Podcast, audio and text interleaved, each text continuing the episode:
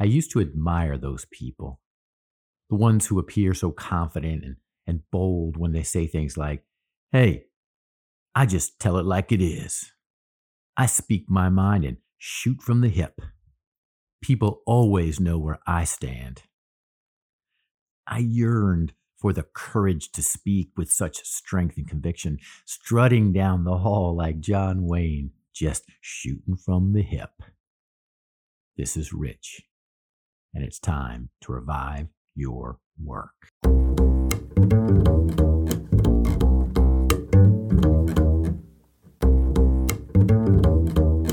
don't feel that way anymore. I know better now. I've seen managers hold their direct reports hostage with harsh and cutting words. I've experienced leaders who use their aggression to scare the creativity and ingenuity out of people who were once highly productive. The practice of telling it like it is or shooting from the hip can wound people, leaving a trail of bruised bodies and souls. If people seek cover when you draw near, it could be a sign that you have become a verbal bully. Whether it's at work, with neighbors, or in your home, this hostile, fault finding communication style isn't part of a confident and effective communicator. It stems from a lack of self confidence, which manifests itself in aggressive behavior. In his book, Leading with a Limp, Dan Allender states Too many people have chosen to say terrible things to others under the banner of telling the truth. This is not honesty, but cruelty and thinly veiled vengeance. Honesty promises to remain tender and kind, full of hope and desire for the other person's growth rather than the aggressive or the bully communication style, consider assertive communication. Assertive communication requires striking a delicate balance. In his letter to the church in Ephesus, the Apostle Paul wrote, Speak the truth in love.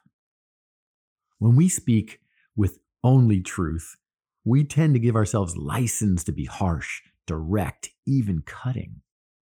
And when we speak with only love, we tend to shy away from offering what might be an important, difficult, and uncomfortable truth.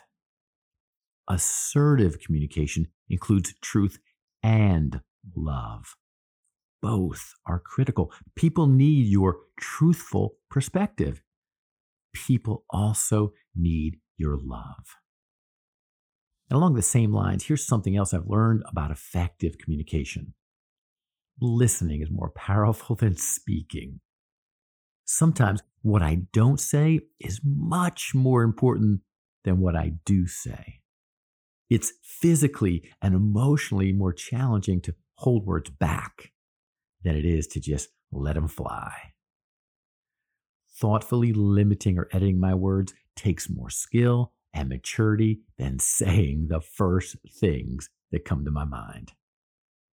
St. Francis of Assisi said, Preach the gospel every day.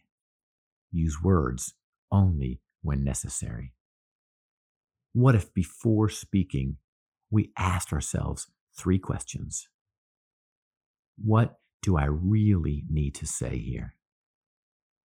What do I want to accomplish? How can I get the results I'm after and keep this relationship intact? After we've resolved these questions, then and only then, let's consider using words. If your words deflate, discourage, or harm people, change them. Effective communicators use language to encourage others and create an interaction where people feel brave, powerful, and confident. When you find it necessary to speak, dare to choose your words carefully and use them for the power of good. If you'd find value in an additional weekly dose of encouragement, visit reviveyourwork.com backslash blog. That's reviveyourwork.com backslash blog. Or text revive, R E V I V E, to 33777. And consider subscribing to Revive Your Work in your favorite podcast platform. While you're there, give us a like or leave a comment. That means a lot to us.